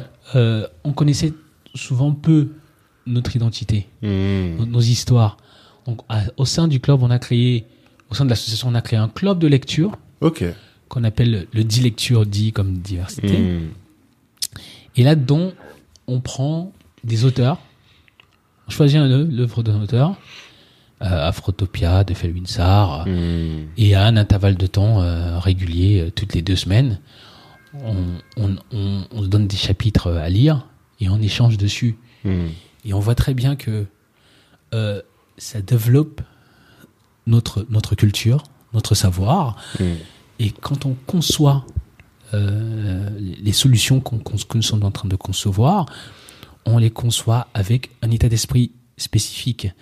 Euh, le livre qu'on venait de terminer, qu'on a terminé hier, c'était euh, c'est Africa Must Unite, la fondation Ah, de, de, de Kwame Nkrumah. Ouais. Tu te rends compte de à quel âge nous on, on lit ce livre alors que ce livre est, est- est- est fondateur? Ouais. Euh, mais on s'est dit qu'on ne peut pas apporter des solutions du futur sans connaître ce qui s'est passé dans le passé Totalement. et, euh, et il faut pas se dénaturer. Voilà. Mhm. Donc euh, l'une des choses qui apporte donc cette cohésion euh, dans, dans l'association, c'est que on, on- on évolue de façon euh, assez congruente en se disant Mhm. on va rester nous, euh, mais on va, on va savoir euh, se projeter dans la modernité euh, en, en- en- sans, euh, sans, sans se travestir. Avec un, un vrai fond idéologique. C'est ça. Nous, on a fait ce chemin. Tu vois, il y a le docteur, euh, le professeur euh, Omotunde qui est décédé euh, Ouais. récemment. Et paix à son âme, effectivement. Et nous, on a fait le chemin d'être d'abord des militants. Donc, euh, à l'époque, on, on allait dans les conférences, on manifestait et tout. Et à un moment, on s'est dit, oui, bon, tout ça, c'est bien. On a le fond idéologique. Maintenant, concrètement, qu'est-ce qu'on fait? C'est plus dans ce sens-là qu'on l'a fait. Et c'est comme ça que toutes ces choses-là, là, on a eu l'occasion de les lire à la librairie Taméry, euh, Ah que ouais. je salue, que je salue, pardon. Magnifique. Voilà, c'est vraiment le temple. Et nous, tous les dimanches, à l'époque, on allait là-bas. Ah ouais? Ouais, ouais, tous les dimanches, conférences, Ah ouais? conférences, vraiment. C'est là-bas que j'ai rencontré le docteur, euh, enfin, Ah ouais? le professeur euh, Kalala, Ah non Omotunde, euh, les, euh, au Bengale, on l'a pas vu là-bas, mais Lasconi, que j'ai reçu ici pour l'épisode 100. Enfin, vraiment, tous ces gens, c'est ceux qui nous ont construit idéologiquement avant de dire, bon, maintenant, concrètement, on fait du business, mais avec un fond idéologique, quoi. Ah, c'est ça qui a été utile. on, on a eu la, la chance de, de recevoir euh, euh, le, le- le responsable de, de la librairie Taméry, Ouais. euh. Narmer, à qui j'ai, qui j'ai, tu sais, j'ai bassiné plusieurs fois en disant mais c'est incroyable que euh, nous on veut tes livres, en plus, en plus vas les commander sur Amazon. Ouais, non, On a mais- les com- on, dirait qu'il fait exprès. le- Je, lui- je lui avais dit, hein, je lui ai dit mais on a les compétences pour. Bon, c'était un Ça, un en autre sujet. mais- bah, on, l'avait eu euh, Mm. euh, dans, dans le cadre d'un, de nos événements de l'association. Hmm. Et euh, dans le dit lecture, euh, nous on a lu euh, l'œuvre de Cosmogénèse, Camit 3, euh, Mhm. Camit, Cosmogénèse Camit, tome 3 de, de, De de, de, Kalala. de, de Nusere Kalala Omotunde. Euh, je peux te dire que dans l'association, euh, il y a eu un avant ce livre et un après. hein. Hmm. Donc, euh, donc, tu vois que les gens, ils sont aussi là Hmm. parce que c'est un ensemble de choses. Donc, quand on dit qu'on on veut se construire, Hmm. ensemble, c'est pas nice to have. Tu Ouais. vois, pour nous c'est fondamental. fondamental. Et on et quand on dit qu'il faut du concret, on, on, on va pour des choses concrètes. Mais vous avez pour des choses concrètes et euh, on va avancer vite malheureusement sur ce sujet, mais je peux pas le terminer l'épisode sans qu'on en parle. C'est que tu as réussi quelque chose d'assez particulier avec cette association. Ouais. C'est que t'as- t'es pas le dictateur africain, quoi. Tu vois, qui est là, qui a créé, et c'est le père fondateur. 20 ans après, il est encore là, c'est lui qui, qui préside. Là, je pense que ça fait quelques années que vous êtes là. Moi, j'ai rencontré au moins trois des présidents. Toi, Zina et Charles maintenant. Je sais pas s'il y en a eu d'autres. Il qui était là avant. Donc, Ouais. euh, oui, donc, Donc a tu vois, euh, et donc tu as réussi ça, à faire en sorte que euh, il y ait cette alternance au niveau de la gouvernance, Mhm. d'une part, et ensuite de faire en sorte que malgré tout ça garde l'esprit, ça reste encore efficace et pertinent, et enfin euh, à faire en sorte que, et ça c'est ce que Christelle me disait notamment, euh, les, les, les initiatives naissent et tu permets de créer le cadre pour que les initiatives se développent. Ce que moi j'ai du mal à faire chez moi. Enfin, les initiatives ça va, mais en tout cas me dire voilà, je prends du recul et je laisse éclore les, les talents pour diriger le truc. Qu'est-ce que comment tu comment est-ce qu'on peut faire ça? Voilà. Quel conseil tu peux nous donner pour faire ça? Euh, L'alternance dans nos organisations. Euh, je commence euh, toujours en disant euh, il faut commencer par la fin, Euh, comme ça on sait ce qu'il faut retenir. Hmm. Et essai erreur. Essai, erreur. essai erreur. Ok. Je laisse. Moi, moi, j'ai appris ça dans dans dans, l'armée. hein. Euh, Enfin, j'ai j'ai fait Ah un oui, cours c'est ces vrai, t'as fait le leadership à Saint-Cyr. Faut, faut- Il y a trop de choses. Euh, il faut laisser un espace aux gens Mhm. pour se développer, mais il faut pas être euh, loin. Il faut avoir la bonne posture Mhm. pour pouvoir influencer si ça va dans le mauvais sens. Ouais. Euh, et puis si ça dans le bon sens, il faut savoir, euh, il faut savoir euh, euh, euh, apprécier. Ouais, apprécié. Ok. Euh, euh, comment comment comment j'ai comment j'ai fait? Euh, bon, Je sors du coup de de de de, de, la formation leadership à Saint-Cyr et c'était euh, euh, c'était sur la gestion de de pro de pro de programmes complexes Mhm. un environnement incertain et ambigu. Hmm. Avec une unité de tireurs d'élite. Euh, D'anciens tireurs d'élite. Donc tu t'es dit, il faut que je fasse cette formation, je vais payer de ma poche, parce que c'est ça, hein Non, Ou de c'était mon. CPF. Hein? Ah, c'est inclus dans l'MBA. Ah, ok, d'accord. C'était inclus dans l'MBA. Mm. Ce qu'il faut, quand on forme des, des personnes en position, en capacité de, de, de, de, de l'idée, il faut leur Mm. donner euh. Beaucoup de personnes confondent le charisme au leadership. Ouais. Et le leadership, ça peut vraiment s'apprendre. Il y a des codes. Et il y a divers types de leadership. Ok. Et je sors de là, je me dis, mais waouh, je savais pas ça. Et pourtant, je, je sais euh, où euh, je peux avoir un espace pour mettre ça en pratique. Mhm. On va voir si ça fonctionne. Mhm. Parce qu'on fait ça pour euh, des cadres dirigeants qui vont diriger des entreprises, mais euh, c'est pas demain en sortant de la formation qu'on va me donner un poste où je vais diriger des trucs. Quoi. Mhm. En revanche, moi je sais où on a besoin de, de mettre ça en pratique.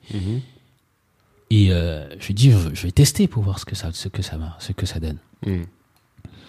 La posture du leader. Il faut donner la direction. Disons, euh, ça c'est un truc que je garderai à vie. Il y a un framework, ça s'appelle le SMEC, SMEC, S-M-E-C. Là, je prends des notes, vous voyez pas, mais comme ça, c'est ma, ma leçon à moi personnelle. Le SMEC, SMEC, D'accord. c'est situation. Situation, Mhm. euh, mi- mission, exécution, contrôle. D'accord. Situation, c'est un fait incontestable, reconnu de tous. Là, tout de suite, on est où? Mhm. Voilà. Ça ne doit pas être euh, discutable.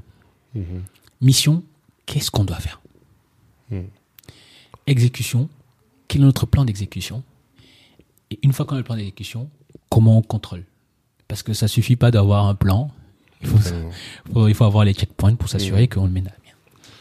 Et donc, le leader, il doit être en, situ- en, en position de pouvoir être clair tout le temps sur la situation. Mhm. Si il faut aller voir euh, Tanguy à, à- à- sur au, au 8 rue euh, avenue des Champs-Élysées, on ne dit pas à quelqu'un il faut aller voir euh, un homme noir Hmm. sur les Champs-Élysées. Mhm. On dit Ouais, il faut aller voir Tanguy au 8 avenue Champs-Élysées. Information précise. C'est l'information claire et précise. Mhm. Comment on fait à partir de là où nous nous, retrouvons, nous, nous sommes pour nous retrouver là-bas? Voici le premier chemin, voici le deuxième chemin, voici le troisième chemin. Le chemin le plus court, c'est celui-ci.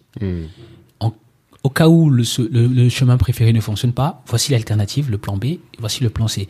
Et sur tout l'itinéraire, on va se donner, on va se dire, à chaque fois qu'on a traversé un point, on renvoie l'information à la base en disant, ça c'est fait. Mhm. Comme ça, tout le monde sait quel est le point de situation et le point d'avancement de tout le monde. Mhm. Et ça, ça doit être clair. Donc, on réunit tout le monde. On dit, la situation, c'est celle-ci. Voici ce vers quoi on va aller. Voici le plan d'exécution. Voici le plan de repli. Et voici quand on va contrôler. Et on déroule. Mhm. C'est beau de dire ça comme ça. Il y a une problématique en association de bénévoles. C'est que on peut pas faire ça comme un process euh, aussi simple. Euh, il faut avoir, euh, il faut avoir le bon style de leadership selon la situation, Mhm. parce que quand on veut aller très très vite, il faut être directif. Mhm. Quand on a un peu plus de temps, on peut être, on peut se permettre la délégation. Euh, dans les deux cas, il faut contrôler en étant bienveillant, en inspirant les gens Mhm. et en mettant la main à la pâte. Et donc, une fois qu'on a dit ça, on a un projet dans l'association, comme on ne peut pas le faire tout seul, et quand nous sommes guidés par notre philosophie de l'Ubuntu, Totalement. on se dit, ok, euh, il y a tel projet à faire, à mener. Je peux pas le faire. Je commence à dire, je reconnais que je ne peux pas le faire seul. Mhm. Et donc j'ai suffisamment d'humilité de dire, j'ai besoin d'aide. Mhm. Qu'il y ait des sachants ou qu'il n'y ait pas de sachants, c'est pas grave. On va le faire ensemble. Souvent, ce que je dis, euh, c'est que know, euh, c'est mieux, c'est mieux de faire quelque chose Mm. euh, plutôt que d'avoir quelque chose de parfait. Ouais. Faire, c'est mieux qu'à faire. Tout à fait. C'est ça. Tu vois? Euh, Et donc, on, a, on, on se met toujours ensemble pour dire done is better than perfect. Ouais. Donc, on va y aller. Et si sur le chemin, on se rate, on se dit les choses de façon constructive. Personne ne tire sur l'autre. Mm. Parce que quand on fait ça, en plus en bénévolat, les gens ils ont autre chose à faire dans leur Ben vie. oui, ils s'en foutent. Et ils partent. Bien sûr. Et on recommence. Mm. Donc, on va tout faire pour donner des directions claires, pour donner envie aux gens de venir avec nous. Mm. Et on va, on va mettre la main à la pâte nous-mêmes. Et lorsqu'on aura des résultats, on va partager les bénéfices de ces résultats avec tout le monde. On va essayer d'inciter les gens à venir participer à d'autres résultats en leur donnant l'opportunité de créer eux-mêmes le, les projets et de faire vivre les projets qu'ils ont espéré voir. Et en proposant d'être nous, les petites mains des projets des autres. Mm. Donc, quand on dit aux gens que pour le guide du bleu, nous, on est des fans de foot et on va pas rédiger, on va pas regarder nos matchs de foot, on va rédiger nos chapitres et chacun de nous va le rédiger. Mm. Et quand on aura terminé, on va, quand on va avoir les résultats, on va dire c'est les résultats de tout le monde, y compris ceux qui n'ont pas participé. Mhm. Euh, quand on a fait ça deux fois, trois fois, les gens, ils ont envie de venir participer à cette aventure humaine. Totalement. Euh, et dans, la, dans nos vies, parce qu'on a plusieurs challenges avec nos employeurs, avec nos entreprises, on n'est pas tout le temps disponible. Donc, euh, moi, je me suis inspiré du biomimétisme et des étoiles de mer. Mhm. Les étoiles de mer ont ceci de spécifique que euh, tu peux couper une, euh, euh, une, bran- une partie de l'étoile de mer, ça repousse Mm. tout seul. Je dis, il faut qu'on puisse faire ça. Dans nos vies, les femmes, elles vont avoir les enfants, elles seront moins disponibles. Mm. Comment on continue? Moi, je vais euh, avoir des challenges professionnels, comment on continue? Donc, une fois qu'on a montré aux gens qu'on faisait nous-mêmes et qu'on redistribuait les bénéfices à tout le monde, on a intégré les gens et on a, on a dit à cette personne, s'il vous plaît, éclatez-vous et profitez de nous. Mm. Vous avez une idée, utilisez-nous comme vos ressources. Mhm. Et on- nous, on sera là pour être vos petites mains. Et, et les gens arrivent au départ en se disant, ouais, c'est n'importe quoi. et on dit, mais propose quelque chose. Tant que l'idée reste dans le cadre de la vision, Oui, il n'y a pas de problème. il n'y a pas de problème. Mm. Les gens proposent des choses juste une vision claire, quoi. et nous, on y va. Je dis, euh, toi, tu fais ci, toi, tu fais ça.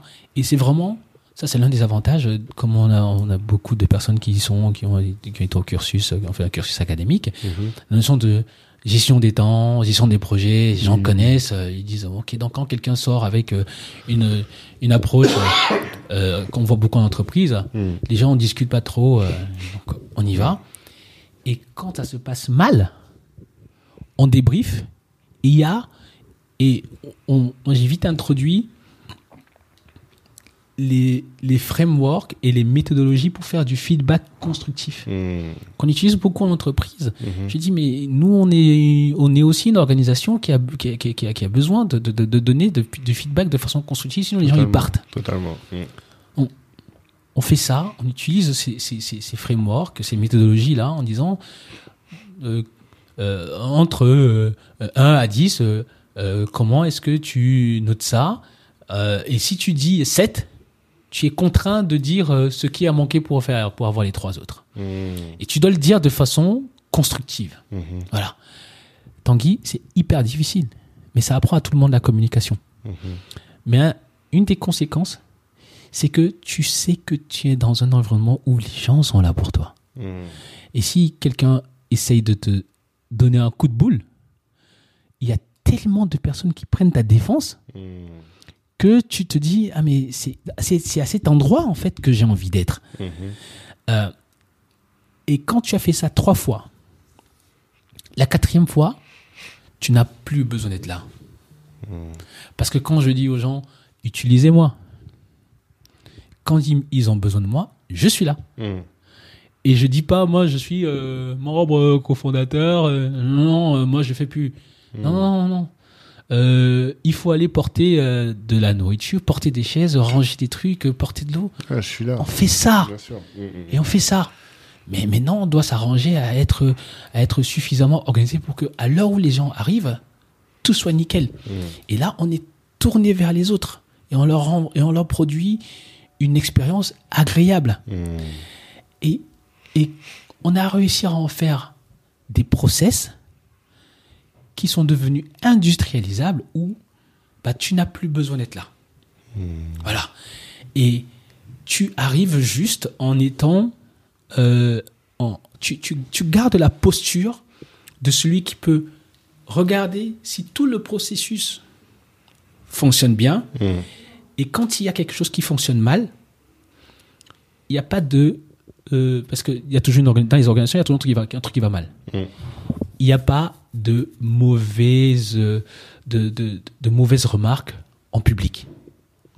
Mauvaises remarques en privé et euh, bénéfices en public. C'est ça. Voilà.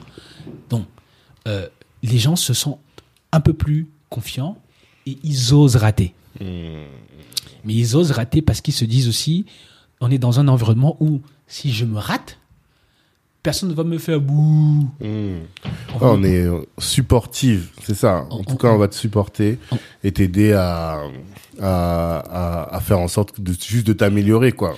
C'est ça. Et donc, et donc les gens, ce qui se passe, c'est que euh, tu as, comme tu as moins besoin d'être là, Mm. les gens ils viennent. Mhm. Et quand ça se passe bien, eh ben, ils ramènent eux, Les autres, bah oui, totalement. d'autres personnes. totalement. Il y a deux ans, je connaissais pas Christelle. Aujourd'hui, je te connais. Mhm. Voilà. Ouais. Donc, euh, à travers Christelle. Voilà. Et Christelle, euh, elle nous apporte beaucoup. Mm. J'imagine, je te Ouais. la piquer. mais, mais, mais, mais voilà. je- je- je te- cette discussion. Non, mais oui, je, dis, euh, partout où on peut apporter de la valeur, Ouais, totalement. faisons-le, Tanguy. Mm. Faisons-le. Si tu as besoin de moi, moi, je suis, je, je suis là. Mhm. Vraiment. Non, mais on est totalement alignés et c'est ça qui est riche. C'est de voir en fait que dans la communauté, en dépit de ce qu'on pourrait imaginer, déjà un, il y a des personnes valables.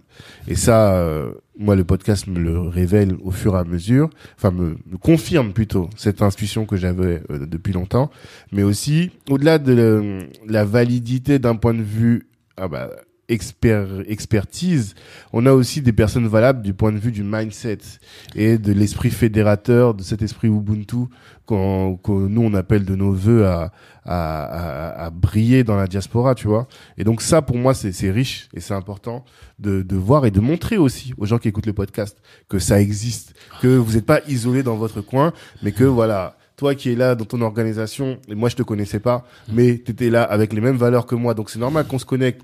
Euh, je parlais avec euh, Kara Diaby de Ripat Africa, je sais pas si tu as déjà entendu parler. Non, pas encore. C'est une autre organisation qui font de l'investissement en Afrique. Lui aussi, même mindset, il est comme Ubuntu, boum. J'ai dit, mais attends, donc il faut qu'on se connaisse, il faut qu'on travaille tous Ah ensemble, qu'on crée des liens. Et là, je, je pense encore à un truc, mais je vais lancer trop d'organisations en même temps. Mais voilà, faudrait qu'on fasse des dîners où on se rencontre tous. En vérité, Please, do it. Please. Please. En tout cas, on doit faire ça. Mais bon, faut que j'aille chercher mes enfants, malheureusement. J'aurais trop voulu continuer, j'ai encore trop de choses à dire. Mais euh, juste une dernière question, quand même, pour, euh, pour clôturer ce- cet échange. Qu'est-ce que, voilà, euh, on a parlé pendant longtemps. Qu'est-ce que tu veux absolument que la jeunesse noire de la diaspora, donc qu'elle ait grandi en France ou qu'elle ait grandi ici, qu'est-ce que tu veux absolument que ces gens retiennent de cet échange et qu'ils mettent en œuvre dans leur vie pour atteindre leur Kalimandjaro? Qu'est-ce que tu aurais envie de leur laisser comme message? Absolument, tu dis voilà, il faut pas que vous mettiez fin à ce podcast sans avoir retenu ça. Ok. Euh,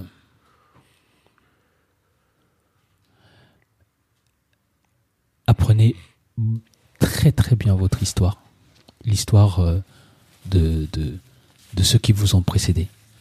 Hein et, euh, et, et envie euh, d'arracher la lune. Voilà.